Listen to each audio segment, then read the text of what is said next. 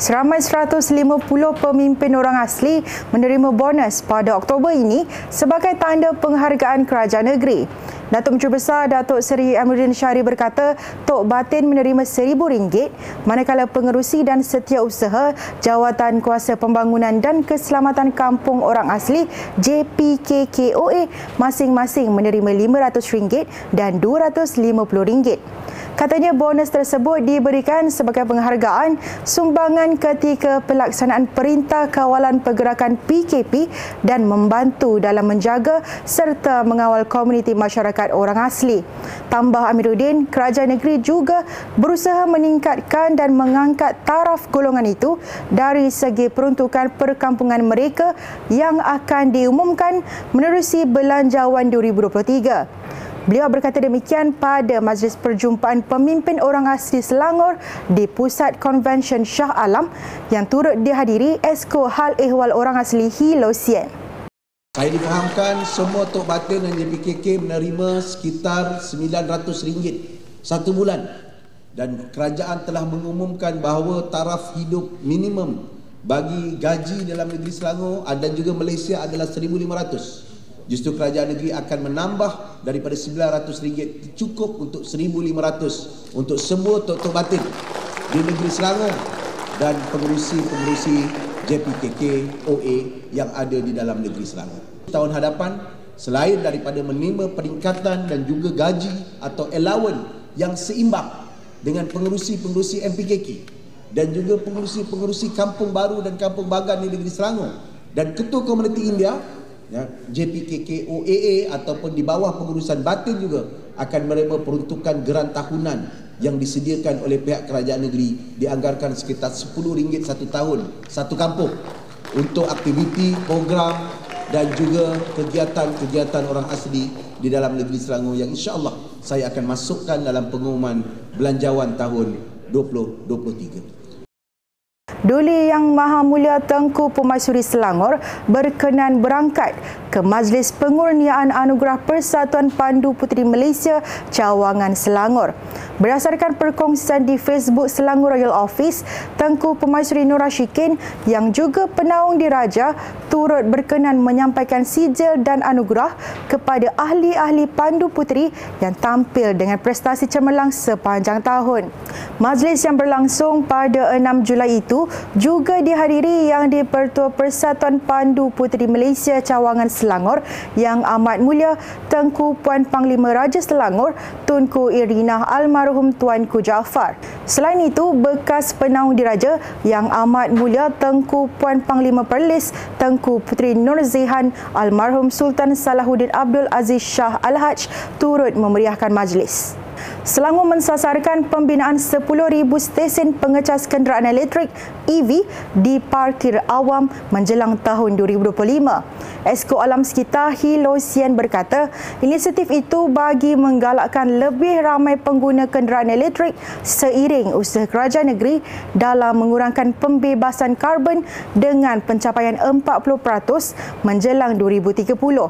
Jelas Losian dianggarkan sebanyak 1000 unit pengecas akan dipasang tahun ini termasuk di kawasan parkir awam dan pusat beli belah. Beliau berkata demikian dalam forum kelestarian pada majlis simposium pra-pelancaran rancangan Selangor pertama RS1 di Pusat Konvensyen Majlis Bandaraya Shah Alam semalam. Terdahulu sejumlah 10 juta ringgit diperuntukkan melalui belanjawan Selangor bagi projek pemasangan stesen pengejas EV. Pengguna EV juga bakal menikmati keistimewaan parkir percuma bawah pentadbiran PBT selain tawaran pengurangan fee lesen dan cukai taksiran. Dan ini melibatkan semua uh, PBT dan juga kerjasama dengan swasta. Uh, di mana kalau ada infra ni baru kita akan uh, uh, orang ramai akan membeli kereta elektrik vehicle ni. Kalau infra tak ada memang susah kerana sekarang orang nak beli kereta EV tapi mereka mengalami masalah uh, pengecas. Kita akan uh, buat satu policy BPBT uh, di mana PBT pada masa datang untuk perancangan mereka. Perlu ada percentage.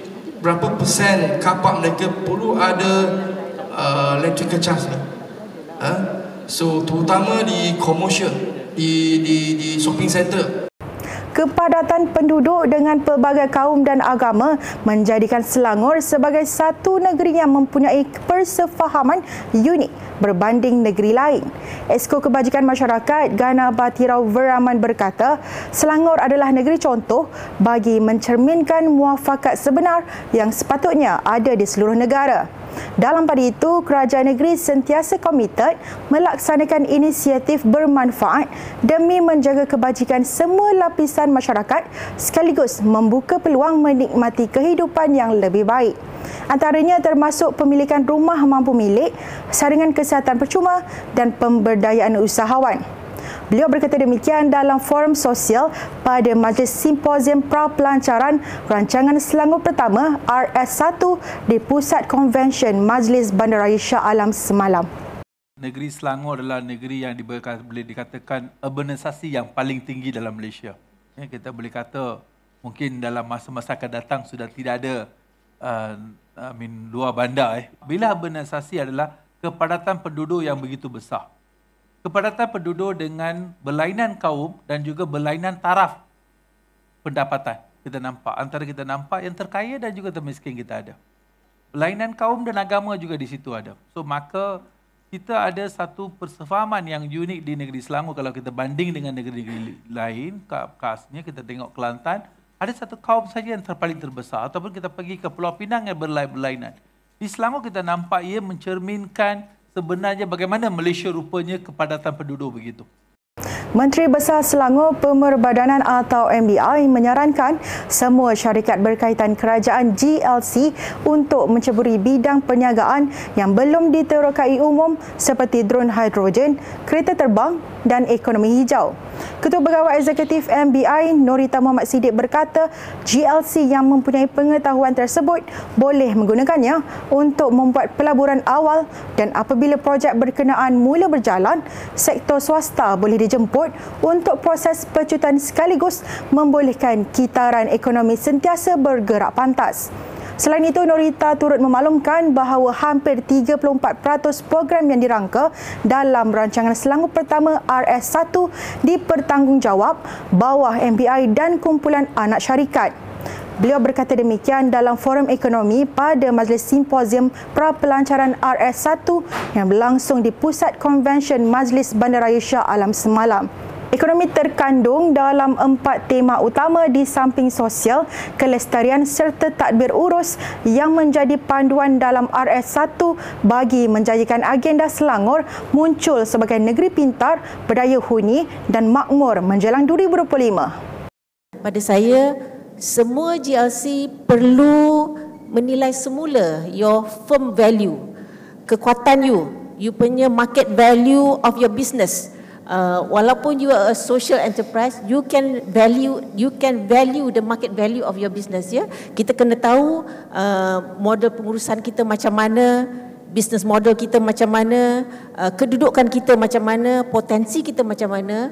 When we value this kita boleh bantu kerajaan untuk mencapai economic sustainability.